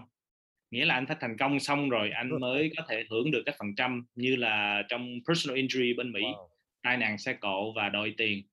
Vì vậy không phải là nó kéo dài 3 năm mà luật sư có thể tính giờ. Tại Việt Nam chưa có phải là có thói quen là trả tiền cho luật sư theo giờ. Tư vấn cũng như vậy. Kenneth nghĩ cái lối này hay hơn á. Tại vì cái lối kia ở bên Mỹ thì nó cứ kéo nó nó kéo dài kéo dài không có không có gì cố định hết. Nhưng mà bên đây cũng kéo dài luôn chỉ là luật sư không được nhận tiền thôi. Thì nó khác hơn bên kia nhiều. Nhưng mà nó cũng kéo dài cũng 2 năm 3 năm 10 năm có mấy vụ uh, wow. à, lên xuống từ à, sơ thẩm tới phúc thẩm tới uh, tối cao rồi cái quay lại sơ thẩm đi ba bốn vòng luôn 10 năm sau chưa giải quyết được vấn đề. Wow. Ở, thì, ở, bây giờ hiện giờ luật sư đang um, đang tham gia vào những cái công ty uh, luật sư có thể chia sẻ với Kenneth được không? À, dạ được. À, thì um, hai cái mục đích mà lý do tại sao uh, Ken về Việt Nam đó là để phát triển thương mại hai chiều và thành người chuyên gia um, có ảnh hưởng nhiều nhất về thương mại hai chiều Hoa Kỳ Việt Nam và ai suy nghĩ tới Việt Nam sẽ hoặc là Hoa Kỳ sẽ suy nghĩ tới Ken thì à, trong à, 15 năm vừa qua thực hiện à, phát triển và vận hành công ty và đối tác rồi hết thì mình cũng có vài cái vụ việc uh, tiêu biểu mình đã làm rồi và cũng tiếp tục thực hiện. Thì uh, vài cái điều là Ken cũng không có thể không muốn kể hết uh, nhưng mà cũng kể vài cái điều và vài cái hot bây giờ cũng khá thú vị. Uh, một là uh, từ 2009 tới 2013 đó là hồi đó là Ken ở bên Mỹ đại diện cho hơn 17 công ty thủy sản hải sản Việt Nam vô thị trường Hoa Kỳ. Và họ xuất khẩu hơn tổng cộng hơn 500 triệu đô. À, về tôm nè về cá nè ba sa rồi tilapia là cá rô phi. Thì là Việt Nam mình rất là mạnh à, ở nhất là miền Tây sông Cửu Long. Để qua bên Mỹ thì là hơn 17 công ty mà trong thời thời điểm đó để giúp họ vô mở rộng thị trường phân phối. Rồi à, cũng có thời để giúp à, VNPT để mở văn phòng ở bên Hoa Kỳ. À, qua chương trình kia là L1A là quản lý cấp cao để đi qua thị trường Mỹ. À, chung với à, kêu à, vài cái chương trình khác. Rồi trong à, 5 năm vừa qua sau khi Ken về Việt Nam 2015 à, á là phát triển ở đây rất là nhiều thì cũng có đại diện cho rất là nhiều cái công ty à, và vài cái việc là vừa qua à, trong vài tháng vừa qua là tư vấn cho Bamboo Airways ừ. làm thủ tục pháp lý thành lập công ty ở San Francisco mở rộng thị trường và Bamboo Airways là công ty Việt Nam hãng hàng không đầu tiên có chuyến bay thẳng đi qua Mỹ là hồi 23 tây tháng 9 là anh anh Đặng Tắc Thắng là à, CEO của Bamboo Airways uh, qua Mỹ chung với uh, Thủ tướng Nguyễn Xuân Phúc và uh, phái đoàn đó để mở rộng uh, thương mại hai chiều và ký hợp đồng 2 tỷ đô với uh, công ty GE Aviation để mua máy bay và uh, ký với đại lý và uh, mở khai trương cho cái chuyến đầu tiên uh, đi thẳng qua Mỹ. Uh, nhưng uh, Bamboo không phải là công ty đầu tiên xin được giấy phép để đáp cảnh vô Mỹ, cái đó là Vietnam Airlines à, là xin hồi 2019 nhưng mà từ đó tới giờ chưa có thực hiện cái chuyến bay. Thì là Bamboo là công ty chỉ có 3 năm nay thôi. Dạ yeah. à, Vietnam Airlines của mình là hơn ba chục năm rồi. À, nhưng mà Bamboo là tại là sao Bamboo làm được trong 3 năm? Thì uh, Khang nghĩ là một là uh, thời điểm rất là tốt. Ừ. vì uh, cái nhu cầu bay của người Việt Nam tăng rất là nhiều và cái nhu cầu để đi về Việt Nam kinh doanh đó à, cũng tăng và đầu tư vô Việt Nam tăng thì thời điểm cực kỳ quan trọng. 30 năm trước là rất là ít người biết Việt Nam ở đâu chỉ có người Việt Nam đi về để thăm quê hương đồ này nọ thôi thì mình cũng không có thể trách được Vietnam Airlines là hãng hàng không quốc gia của nước Việt Nam. Và cái đó cũng một cái vấn đề lớn có thể nói chung á công ty mà cổ phần của nhà nước á sẽ hoạt động không có hiệu quả bằng công ty tư nhân. Đúng rồi và cái tư duy của người bây giờ đó tại anh à, anh thắng á, là mới ảnh xăm là ảnh mới 42 tuổi à. Wow, trẻ băng yeah, yeah. thì anh rất là trẻ và anh học nước ngoài rồi anh tiếng Anh cũng tốt vì vì cái tư duy của đội ngũ của ảnh. Cái lãnh đạo văn hóa công ty nó khác hơn nhiều. À, hai nữa là Vietjet. Vietjet cũng là một cái công ty trẻ là cũng 10 năm nay. À, họ cũng có ý định qua Mỹ. Yeah thì là Bamboo có ý định rất là lâu dài ở bên Mỹ à, có thể lên có đã công công bố là sẽ muốn lên sàn chứng khoán ở bên Hoa Kỳ. Cái cái Bamboo Airways là bao nhiêu một um, một ngày là bao nhiêu chuyến đi? À, thì à, cho thị trường Mỹ đó là à, tính từ nay tới cuối năm á, là sẽ là ba chuyến thẳng từ à, Việt Nam, Hà Nội hoặc là Hồ Chí Minh thẳng tới à, ngay bây giờ chỉ là hai địa điểm là San Francisco và LA thôi à, mở rộng cái uh, chuyến Thái Bình Dương đó là 14 tiếng là mỗi ngày nó, là có một chuyến hay là như thế nào à, mỗi hai ba ngày một chuyến mỗi tuần là ba chuyến thì mỗi họ sẽ chia chuyến. ra chắc cũng hai tới ba ngày một chuyến tùy theo cái cái nhu cầu và hướng đi nhưng mà bây giờ đó uh, nước Việt Nam mình bị cái vấn đề Covid thì cái vấn đề mà đi tới đi lui đó nó rất là hạn chế phải không? Vâng vâng, hiện tại bây giờ là chỉ có ba đối tượng có thể vô Việt Nam được là một là người Việt Nam đi quay về Việt Nam là chương trình giải cứu. Hai nữa là nhà đầu tư. Phải đầu tư ít nhất là 140 ngàn đô qua cái chương trình là DT4 để đầu tư vào Việt Nam. À, và ba nữa là chuyên gia. Thì cái đó là áp dụng từ tháng 3 2020 tới bây giờ là chỉ có à, và xin lỗi thêm nữa là um, ngoại giao diplomat à, có quyền để để vô Việt Nam nhưng mà cũng phải cách ly thì chỉ có bốn đối tượng đó là có thể ra vào Việt Nam ngay cái lúc này thôi. À, vì nó cũng khá hạn chế. Và mình hiểu lý do tại sao nếu Việt Nam ngay bây giờ là mở rộng uh, cho du lịch á thì là ít nhất là 10 tới 15 triệu người sẽ quay về Việt Nam để đi du lịch. Đúng rồi. Thì Việt Nam không có thể cách ly được hết không có thể kiểm soát được hết mấy người đó. Bây giờ về là à. hỏi luật sư như vậy nè ờ, nếu mà mình đang nói chuyện về cái đề tài này rất là hot rất là nóng bỏng là cái vấn đề mà về Việt Nam mà để đi du lịch á là cái đó là một cái một cái benefit rất là lớn cho cho kinh tế Việt Nam thì ừ. bị cái đó mà 15 triệu người hay là 10 triệu người mà mất mát bên nước Việt Nam không được đó thì bây giờ nước Việt Nam đang rất là bị bị cái tình trạng không có kiếm tiền qua những cái người mà đi du lịch như vậy đó thì bao nhiêu thời gian để mà phục hồi được kinh tế Việt Nam trong cái lĩnh vực đó được? À, thì nhiều người hiểu lầm uh, cái sự uh, ràng buộc và lệ thuộc về kinh tế Việt Nam về du lịch. Tại họ nghĩ là Việt Nam tại họ chỉ nghĩ Việt Nam là du lịch thôi tương đương như Thái Lan. Nhưng mà cái khác biệt là như vậy à, Thái Lan là 34% của cái GDP của họ là du lịch. Việt Nam chỉ có 15% thôi. Wow mới nhiều 15% cũng là một cái yeah. số rất là lớn chứ. Cũng rất là lớn nhưng mà cái đó không phải là nó uh, là lệ thuộc về du lịch để có thể sống. Cái chính xác hơn đó là cái uh, ngành lĩnh vực của anh Kenneth là sản xuất nhà máy. Nhà máy là cao hơn 40 43 phần trăm wow. của cái GDP của Việt Nam. Thì vì vậy Việt Nam tập trung vô cái chuỗi cung ứng và sản xuất của Việt Nam cho thế giới trong đó là Mỹ, Trung Quốc, Nhật Bản à, là mấy cái nước lớn và Việt Nam xuất khẩu.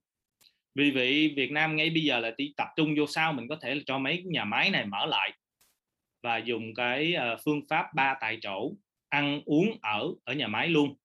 Tuy nhiên cái đó uh, phổ biến lâu dài cũng rất là khó bây giờ là cũng đang gỡ cái điều đó rồi. Uh, thì nếu Việt Nam làm cái đó là cái suy nghĩ của họ là như vậy là giống như Ken cũng uh, giúp uh, đang uh, tư vấn và đã giúp cho công ty Mỹ cũng khá lớn là market cap là 22 tỷ đô. Trong ngành sản xuất công nghệ cao ở Mỹ là tìm và mở nhà máy ở Việt Nam. Thì cũng còn cái nhà đầu tư đó uh, Samsung cũng đầu tư 1,2 tỷ đô trong mùa dịch này. LG cũng đầu tư 1 tỷ đô trong mùa dịch này thì cái tiền đầu tư cái FDI và Việt Nam là cũng tiếp tục phát triển cho 2021 là 3,9 tới 4,3% tới cuối năm. Và hồi 2020 cũng phát triển được 2,4 tới 2,7% thì so sánh với hết Đông Nam Á nước nào cũng âm hết chỉ có Việt Nam là dương thôi. Thì mình nhìn tới cái khía cạnh đó đó là thà phát triển chậm và giữ được an toàn sức khỏe cho dân còn hơn mở rộng rồi dân bị bệnh vì cái hệ thống uh, bệnh viện á à, là cũng không có phải là thuốc quá cũng khá yếu về khả năng để có thể là giúp vì vậy họ thà không đi không bệnh không lây. Còn hơn họ mở cửa. À, Việt Nam là rất là uh, truyền thống rất là conservative. À, và lần này qua cái xử lý về cái pandemic cái covid á thì mình thấy là chính phủ rất là quan tâm về cái sức khỏe và cái mạng của người vì vậy mới đóng cửa lâu như vậy. Tuy nhiên ngay cái lúc này sau khi 4 tháng là cái cái áp lực từ uh, phòng thương mại Mỹ nè phòng thương mại Anh nè châu Âu nè uh, Hàn Quốc Nhật Bản rồi hết nó áp lực nó quá cao. Anh đóng cửa 4 tháng rồi anh không cho nhân viên đi làm. À, hơn 10 10 triệu nhân viên ở Việt Nam công công dân á, là làm cho nhà máy à, vì vậy nó rất là khó cho mình uh, ngưng cái đó lâu dài. Thì mở cửa đó thì có thể là không có cần phải cho du lịch vào. Ừ. cái cái cái trường hợp mà nước Việt Nam và mở rộng lại cho đi làm á ừ nó khác hoàn toàn cái sự suy nghĩ mà cái trường hợp của nước Mỹ. Nước Mỹ là dân họ chiến đấu với nhau họ những cái luật họ chính phủ ra thì họ không đồng ý họ không chấp thuận. Còn bên Việt Nam đó thì chính phủ chính quyền ra luật dân nói ok ai cũng vui lòng tuân lệnh đi theo cái những cái cái cái cái cái, cái cách của nhà nước ra. Nhưng mà ừ ngược lại thì là áp lực thì là áp lực ở ngoài những cái quốc gia khác áp lực ngược lại tại vì cần họ cần cái sự sản xuất của của nước Việt Nam. Đúng. chính xác là như vậy thì uh, giống như lần uh, đầu tiên là Việt Nam giải quyết rất là tốt. Kêu ai cũng phải đeo khẩu trang. Ok tôi đã đeo khẩu trang rồi tôi không có cần tôi đeo ở ngoài ở trong tôi đeo 24 giờ cũng ok. Tôi nghe lời rồi giải quyết tốt. Phải không? Lần đầu tiên là Việt Nam là thành cái ngôi sao của pandemic uh, uh, giải quyết pandemic uh, trên thế giới. Nhưng mà lần này là hết còn ngôi sao rồi. Ừ. cái wave này từ 30 tây tháng 4 vì họ chủ quan họ không có làm như uh, họ không có chuẩn bị vaccine. Đúng rồi. Không? Bây giờ là Việt Nam hiện tại bây giờ chỉ có 37 triệu liều vaccine đã tiêm rồi và trong đó là uh, ờ, 32 triệu là tiêm một mũi có 5 triệu người tiêm hai mũi thôi. Và cái khác biệt giữa thành phố và ở ở quê rồi đó à, là khác rất là nhiều luôn. Có mấy người ở quê chưa được tiêm tiêm mũi một nữa. Thì cái đó thành là vaccine diplomacy. Yeah. à, liên quan tới chính trị thì cái đó cũng là một cái vụ việc mà Ken cũng đang xử lý rất là sâu sắc và làm việc cho một khách hàng hai khách hàng liên quan tới vaccine. Thì bây giờ cũng hiểu cũng khá nhiều về hệ thống bộ y tế Việt Nam và cái uh, cách làm việc với uh, chính phủ và bộ y tế để để mua vaccine. Thì vụ việc đó cũng rất là hot ngay bây giờ. Hôm nay Kenneth với uh, ờ, luật sư Ken bàn về rất là nhiều vấn đề. Uh, Kenneth hy vọng là đây là tại vì Kenneth cũng quen uh, luật sư rất là nhiều năm, hơn 10 năm nay thì hy vọng là ngày nay á là mình là một cái bước đầu để mà mình thường xuyên bàn tới công việc những cái dự án hoặc là những cái uh, sự chuẩn bị của của những cái luật hay là cái gì đó thay đổi bên Việt Nam thì mình liên lạc với nhau rồi mình ngồi mình nói chuyện với nhau cho cho cho mọi người biết tới. Dạ dạ nhất là bây giờ là cái cái thay đổi của uh, luật điện ảnh đó là là hai hai anh em mình uh, rất là sâu và rất là thân về cái việc này uh, và xu hướng tương lai. Hai nữa là cái phần xuất nhập khẩu và hoạt động nhà máy. Uh, ba nữa là cái phần uh, lĩnh vực uh, chuyên môn như là luật sư nè kế toán nè định giá công ty nè uh, marketing rồi mấy cái dịch vụ đó cho thế hệ trẻ. Thì anh em mình là ngay cái giữa cái thế hệ 35 tới 45 tuổi. Yeah. mình có thể làm việc với người 25 tới 35 hoặc là người 45 tới 55 thì mình ngay cái middle generation đó tiếng Anh cũng tốt tiếng Việt cũng tốt hiểu văn hóa giữa hai bên. Thì bởi vì Ken mới nói là cái cơ hội uh, để làm ăn và cuộc sống. Thì uh, như bây giờ mình ờ, cũng thuyết phục uh, Ken Kenneth giống như mình thuyết phục nhiều người bạn lý do tại sao ở Việt Nam rất là tốt và sướng. Và cái tiền mình kiếm ở Mỹ mà sống ở Việt Nam thì là rất là sướng.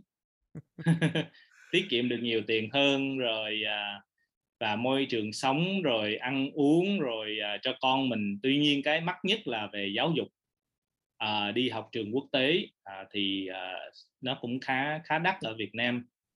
À, tuy nhiên cái đó à, ngược lại được hết mấy cái benefit khác nhất là thời gian.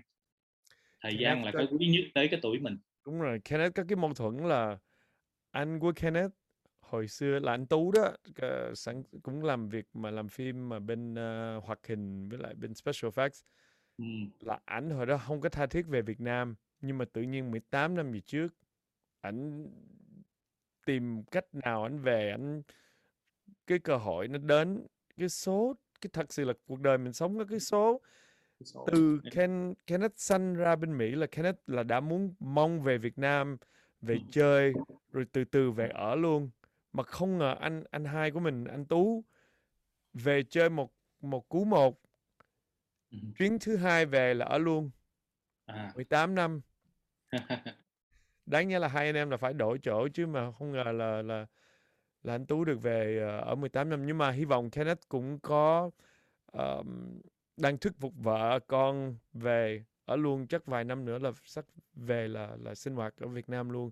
Tại giờ cơ hội thì nó nhiều rất là nhiều và uh, những cái um, opportunity thì thì rất là rất là nhiều uh, cơ hội yeah, yeah. và nếu mình lựa chọn được uh, tới cái tuổi mình đó là 50 50 mấy thì mình có thể là bắt đầu suy nghĩ nửa về hưu nửa làm việc. Rồi uh, hệ thống hệ, hệ thống rồi bây giờ là công nghệ. Mình có thể nhiều cái địa điểm đẹp lắm.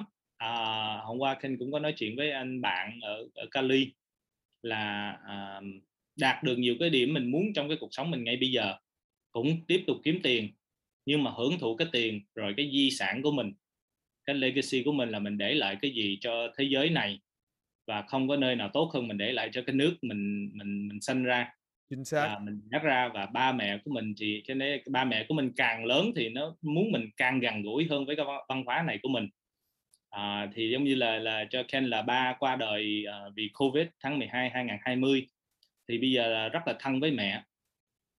Mà tìm cách để có thể gần gũi với mẹ hơn để để có thể dành thời gian.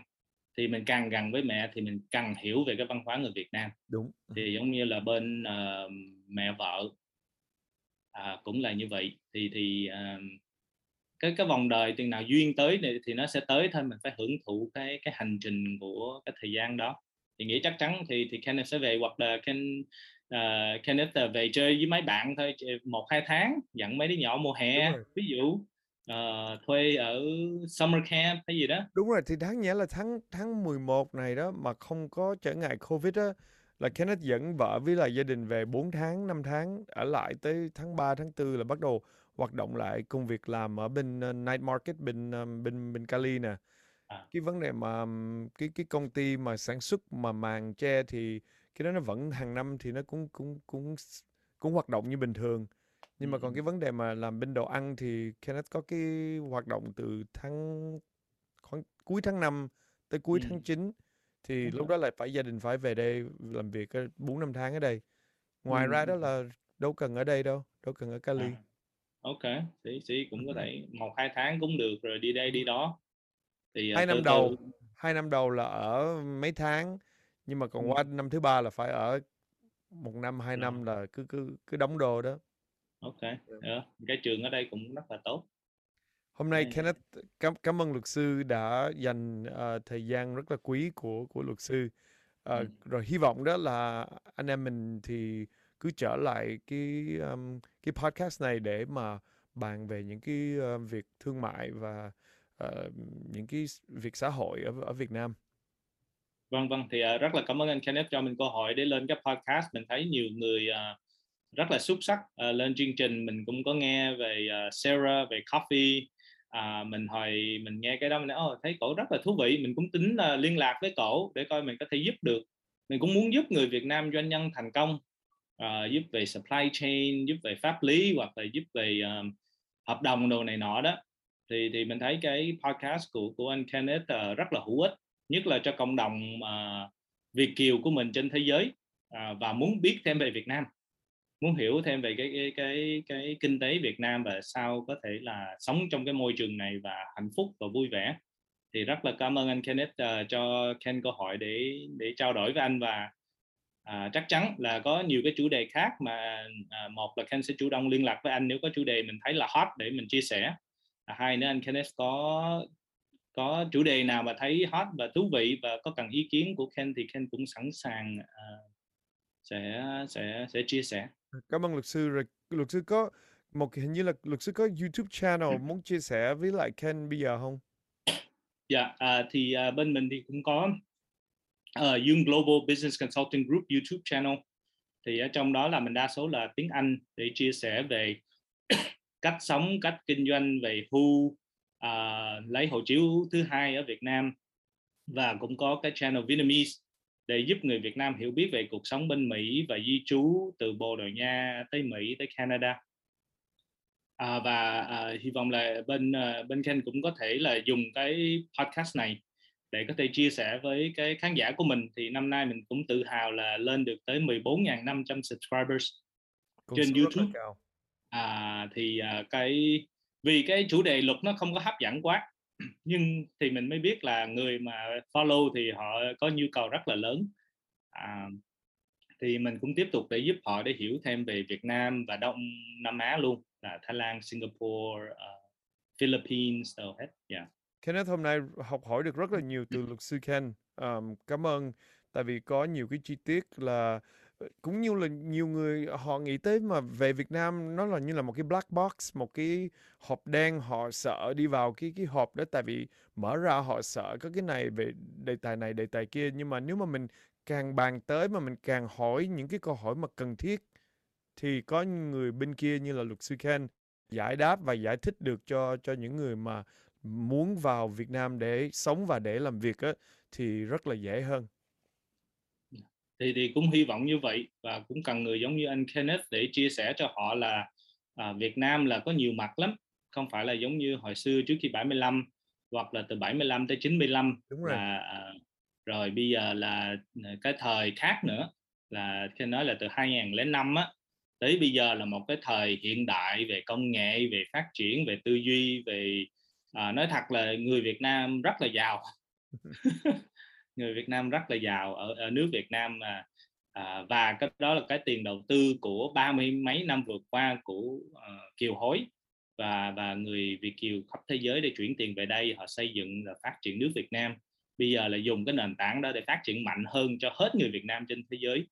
Thì quay lại cái câu hỏi của anh Kenneth là ừ, cho mình người Việt Nam Việt Nam là gì?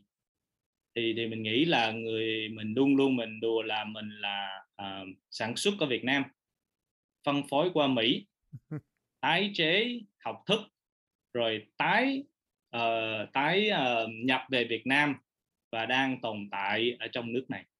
Quá hay, quá hay. Những cái lời uh, Ken sẽ nhớ mãi mãi. Hôm nay cảm ơn uh, luật sư Ken. Rồi cái gì thì anh em mình uh, sớm uh, nói chuyện với nhau nữa. Vâng vâng, rất là cảm, cảm ơn anh và cảm ơn cái uh, podcast. Cảm ơn quý vị đã dành thời giờ xem hoặc nghe Người Việt Podcast với Kenneth Nguyễn. Người Việt Podcast được sản xuất với Brittany Trần và Javier Proenza. Kenneth muốn xin cảm ơn Jane Nguyễn, Catherine Nguyễn, Tina Phạm, Sydney Jamie và Crystal Trịnh. Vui lòng tìm đến chúng tôi trên những trang Instagram, Facebook và TikTok at The Vietnamese Podcast. Xin cảm ơn. What's so special about Hero Bread's soft, fluffy, and delicious breads, buns, and tortillas? Hero Bread serves up 0 to 1 grams of net carbs, 5 to 11 grams of protein, and high fiber in every delicious serving. Made with natural ingredients, Hero Bread supports gut health, promotes weight management, and helps maintain blood sugar. Hero also drops other limited edition ultra low net carb goodies like rich flaky croissants and buttery brioche slider rolls. Head to hero.co to shop today.